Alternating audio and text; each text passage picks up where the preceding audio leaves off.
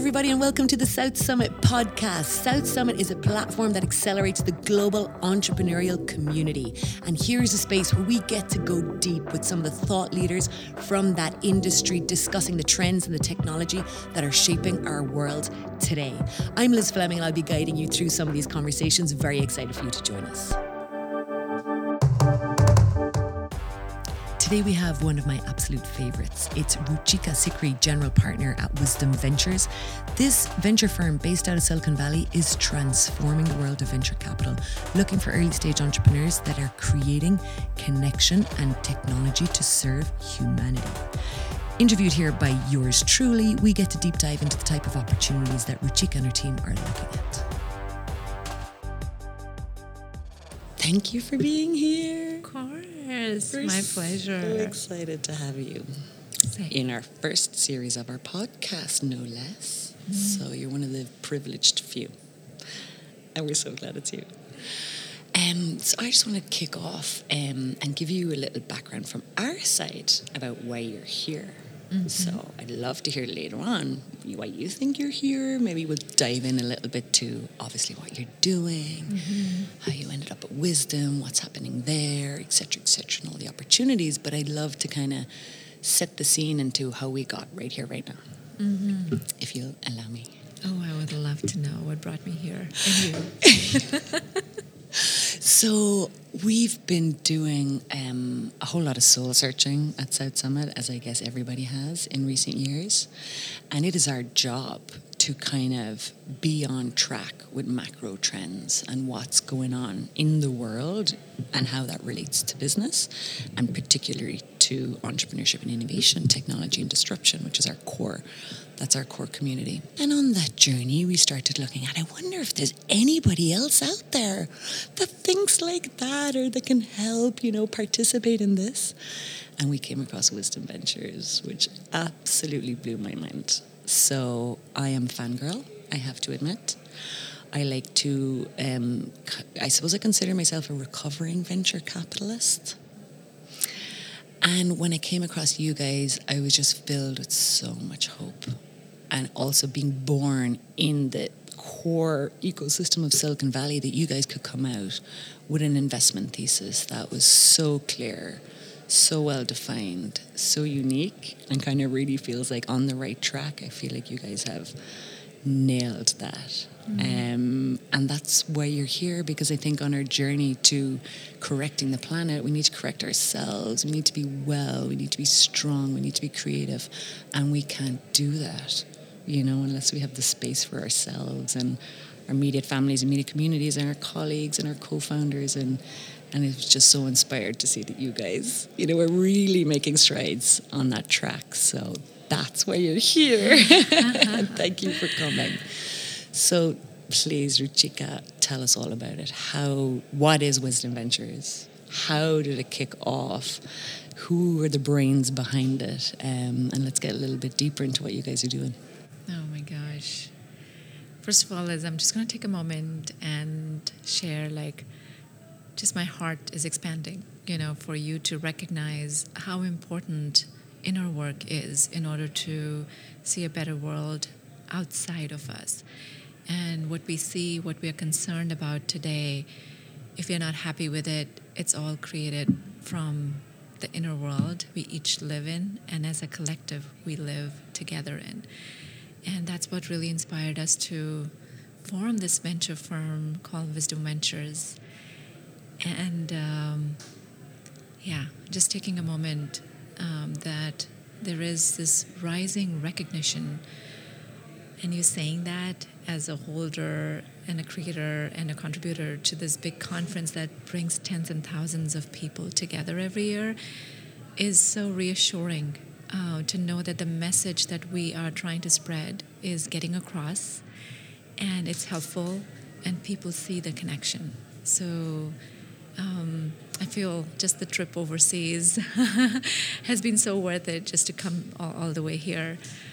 Um, well, Wisdom Ventures came about about an year and a half, close to two years ago, and the intention was basically just that that we wanted people to familiarize themselves of their own inner, inner climate and the inner climate of each other. The self awareness and that compassion that we can hold for each other is instrumental if we have to do anything to change this world to become a better place, for the climate change to um, address the climate change, to address the inequity gap, to stop the wars. We really need to be connected with our own inner self. So when we came together as a team, we were exploring what should our thesis be. We've believed that investing in companies that are bringing mindfulness, human connection, and well-being into the world is going to be transformational of that inner climate change that we want to address.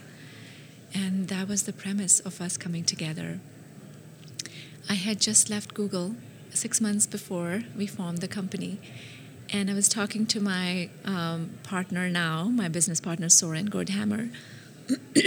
he and uh, one of the other partner we have on our team, Cecily Mak, they were thinking of forming this venture fund. And when I left Google, I was encountering so many founders who were working on inner health and well-being platforms. And that was coming my way primarily because I, at Google, out of my 15 years, I spent eight years expanding, establishing, architecting, scaling these inner transformation programs for all our employees across the world, all 170,000 of them in more than 250 c- cities and offices. And I realized while I was at Google that people come there with so much aptitude to do well, to innovate, to create, and change the world. However, all of our lives, in our lives, were struggling. We were burnt out, we had stress, we didn't know where to draw the boundaries between work and life. And um, that's why our team was put together at Google to actually help people get educated on what does well-being mean, how mindfulness, mindfulness plays a role, what does what is the role of compassion in creating psychological safety and trust and respect within the organization and we were very successful in establishing programs and communities and social norms for people to practice well being within the organization. And I was proud to do that, you know, after creating a volunteer community of 500 people, um, having 25,000 people take the programs that we created. And even within COVID time, 50,000 plus people were um, participating in daily meditations offered around the world. So we, I felt like the world was ready to change and look within, look inward. And coming out of Google, seeing this innovation happening in the inner transformation space with mental health resources, mindfulness apps, and other platforms uh, to provide help to people who were ready for it was just a sure sign that we need to do something about it. So here I was seeing all of the founders creating, and my friends Soren and Cecily were seeing similar um, ideas and also had a lot of people who wanted to invest in ideas like that. So we came together and continued to expand the team.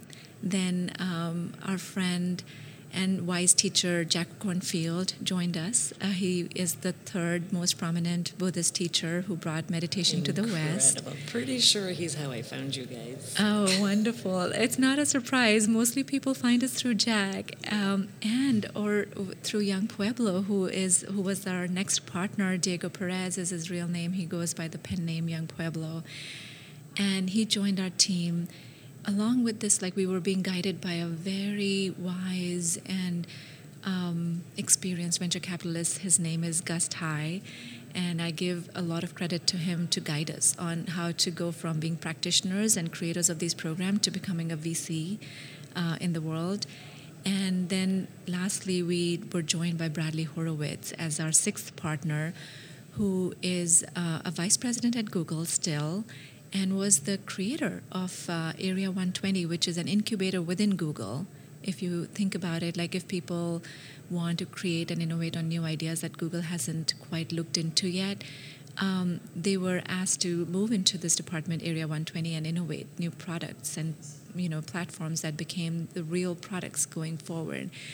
So that's how we came together, and we put a thesis uh, together, and we started reaching out to potential investors and founders and just to wrap up and you know share where we stand today, we have very super aligned, mission-driven LPs that we have rounded. This includes um, founders of LinkedIn, Jeff Weiner, founder of Slack, um, Stuart Butterfield, and the co-founder of Twitter, Ev Williams.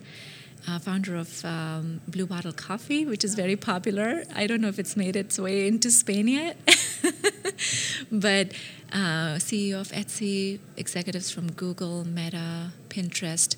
So a lot of tech leaders have joined us as our LPs.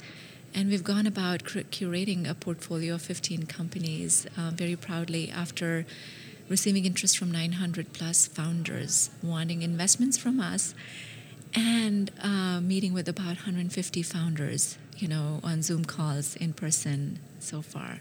So that's where That's we amazing. are. Yeah, That's incredible. I know. As I say it, every time I'm like, "What has that happened? Wow, like that's amazing." That's too funny. Well, congratulations. oh my Thank you. God. What an achievement in space of about two years, no? Mm-hmm. the world is ready for it. I this think. is it, Yes. right? I think this is what's so exciting about the mm-hmm. opportunity. The the momentum is tangible. It's palpable, you know, and I think you guys have clearly nailed it in terms of even bringing in the glitterati of tech into the fund as the LPs. I mean, it's wonderful, but I mean, what validation, you know? So, again, it really struck me about your your investment thesis because you know it's kind of just a landing page. There wasn't a lot much more else going on, you know. But it's, I guess, it sticks in- instantly or it doesn't, you know, and which is that's a wonderful. Um, North Star, no, for portfolio companies and for um, LPs, no. Um, I'm a Kauffman Fellow myself, and I, I was so fortunate to spend a whole bunch of time in Silicon Valley over the years that I was studying for the program, and continue to get over and back sometimes to engage with that network, which I adore. They're all over the world, and it was always about like nail your investment thesis. You know, it really has to make sense for you and the team, and it's really your unique composition and your unique vision that will set you apart. You know, and it sounds easy, but it's so challenging. And I mean, I'm almost a graduate 10 years now, so it's very, very rare that you know you see a fund with a very pertinent investment thesis. I mean, honestly, Andreessen and Horowitz were kind of, you know, they invented the game of changing up the show, let's say, and it's quite rare. I think that you find real innovative models come through our focuses. So well done on that, and I think you can just see the momentum behind it. You know, so that's incredible. Um, Chika, just before we dive, I'd love to dive into some examples on portfolio companies, things that you're looking at just before we do, because you are, you know, a world-renowned expert in terms of well-being, you know, and also performance, right? You're nailing it, you know, head of Google, running these programs, scaling them up globally. Um, on the practical results, I suppose for you as a team, and for your portfolio companies and how you guide them, etc. How, particularly in a place like Silicon Valley, where it is so competitive, you know, and you know, extreme performance appears to be, from the outside at least, status quo. How do you integrate that peace, calm, stillness space into your lives, maybe on a more practical terms? How do you coach your portfolio companies through that? And you know, I guess everybody can design their calendar and carve out time, and then the LP calls, and then the board member calls, and you know, things can kind of start to slip away sometimes. Um, how do you, you know, reiterate that for yourselves and for your portfolio companies? I think there has been an awakening all across humanity, and we're riding that wave, is what I would say. You know, COVID came upon as a big challenge for humanity, and at the same time, it was um, a real call to action to prioritize our health and well being. I saw a tremendous shift in us as humans to understand how precious our life is, how precious our energy is, how limited our time is on this planet. And um, from there, I've seen people truly creating an intention to prioritize, avoiding burnout, building strategies to care for their well being and their loved ones. We get lost. I would say it's not like 100% um, implementable to, you know, be part of the race that we are in, in making revenue, growth, scaling, targets. But at the same time, as we are meeting with the founders, we are finding that people are coming from that place of working on their inner self. Actually, that's our number one criteria. When we look at a founding company and the founder, we ask what's the inner work that they are doing. Wow, that's awesome. that's literally part of your due diligence formalized. Number one. That's awesome. Well, Yeah. that's, that's, that's exactly it. Because my, my follow on question was about what's the, how do you change the VC model to reflect that, you know? So Exactly. that's incredible. That's incredible. That's like if you start from that point and people have a practice, and I'm not necessarily saying they must be a meditator or must practice yoga and exercise, whatever that is, you know, whatever their true, real inner awakening has been, we want to know about it and what brought them to that. So if you look at our portfolio companies, you know, the founders have created the companies because of a personal loss and a challenge that they have faced. Either working in a corporate, losing a loved one, going through a very tough motherhood journey themselves, or something that, you know, brought them to a place where they worked on healing their own traumas, or they um, saw somebody struggling with it and also identified that there are no resources available to help people. It could be workplace well-being, it could be motherhood support, it could be grief and loss. Um, so that's the number one thing we see.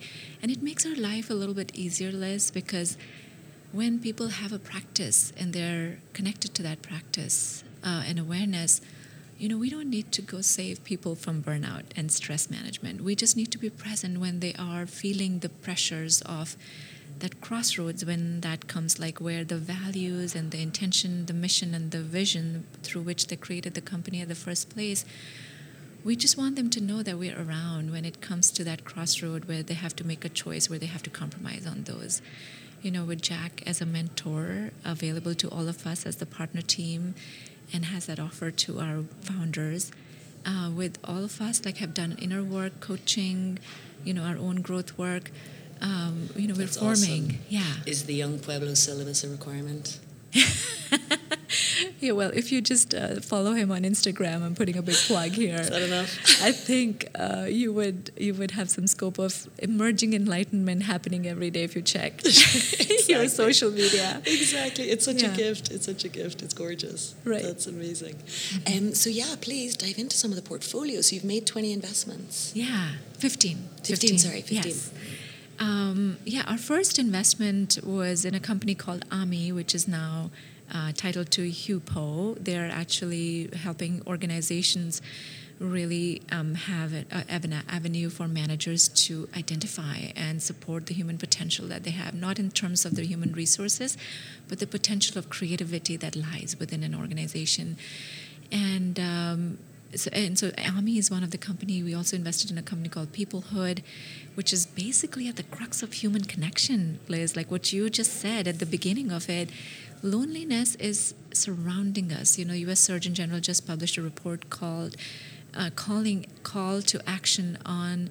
People feeling so socially isolated that it's equivalent to smoking 15 cigarettes a day and developing chronic illnesses because you don't have anyone who you can truly connect with. 5,000 friends on Facebook and 10,000 followers on Instagram? Sure. But can you actually just go and have a meal with a friend? You know, it's really becoming challenging for people. So, Peoplehood is like solving for that. We just invested in a company called Better Leave, and they're supporting people go through grief and loss, have emotional, psychological support, but also know how to do estate planning and management when their loved ones pass away. Um, we've invested in a couple of AI companies, you know, Hume.ai, um, and we've also made a small investment in OpenAI recently. Well, I have to say, that chat Yeah. with Jack and Sam, Yeah. wow. I mean, that says it all as well, right? I mean, you've all the big names in the fund, but getting that depth of conversation at this time, this moment with him, two of them together, as they would say here in Spain, chapo. Oh, and wonderful Chapo. I would say that twice. yeah, absolutely. You know, I, I truly feel part of our mission is um, to to enable good technology to be created in the world and also support these disrupting technologies that are being created in the world to be present and see how our values can support the ethical development of those areas as well, like AI. It's the talk of the town, it's scary, and at the t- same time, it's also very exciting innovation that has just recently come about. So we feel very grateful. Actually, to be fair, now now that I'm even reflecting on the importance of that information that you've invested in OpenAI, that gives me such comfort. We had Sam Altman here last month oh, at IE University, our co-founders, our partners. It was such a privilege just to hear it from the horse's mouth, so upfront and close, you know. Um, and he just seems like an amazing guy. But it gives me such comfort knowing you guys are in there, you know. So that's that's awesome. I, am thrilled, thrilled to hear that. Um, I'm just looking at the team here. Jaime, what's going? I'm getting some funny looks and smiles and winks. And are we? We need to wrap up, do we? Yeah, I'm, I'm going to just shoot one question to Ruchika, Let's and then go, I think we have please. one last surprise. Awesome, So, Ruchika, awesome. it's great to have you here. We have one question for you from Jared Jernau, our previous guest. He's the director of innovation at the Biomimicry Institute. Right? They do a lot of work inspired by nature, and he wants to know how might we learn from some of the animals that we say are wise in nature. How might we learn from the owls or the elephants to inform both our mental health and also inform investment strategies moving forward? Hmm. That's a wonderful question, Jared. Thank you. I think I think animals have just a sense of presence and equanimity. I think there's so much to learn from just that. You know, there's this famous quote from John Kabat-Zinn that I remind myself always of. As humans, like we try to do things, do things, or we try to let go of things. And John Kabat-Zinn says, if you can't let go of things, let things be. And when I look at animals like a dog or an owl or any wise uh, form of them, I just feel like they're present and they're equanimous. You know, they eat when they need to and then they sleep when they need to. And at the same time, humans have been given a gift of intellect, of creating, of producing and evolving the world. My invitation and reflection on that is like how do we how do we adopt some of that wise nature of animals and also use the gifts that we have uniquely received as humans and combine those two forces to create a world that looks better than what it is today. Amazing. I love it. There's a challenge, Jared, at the Biomimicry Institute to go study maybe a little deeper what's going on with the animals and see if we can replicate that. Amazing. And now, Ruchika, it's your turn. So, um, you can throw out a question for any of our amazing guests that you don't know that we have on the podcast. It's a surprise. They're all, as you can imagine, your caliber here in the South Summit community. So throw you can throw a question out to the ethers that will later be answered by somebody who steps up to the challenge. Okay, thank you for that opportunity. My question is what role does our own inner world and as a collective inner world of all of us humans play in what the world would look like in 2030? Nice. I like it. I like it. I think she's nailed it. Thank you so much, Ruchika. That's all we have time for. I love to dive in deeper. We could be here all day, but thank you for this moment of inspiration in amongst the madness. Oh my gosh, this has been, it feels like I'm just having a cool coffee chat with you, Liz. Thank you for making it so Yay. easeful, and thank you, South Summit, for having me here with you. anytime, anytime. Delighted to have you. Thanks, Ruchika. Thank you.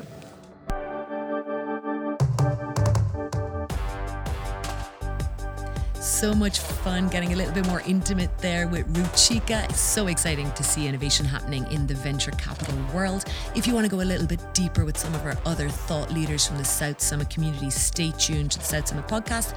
And in the meantime, connect with us on social media.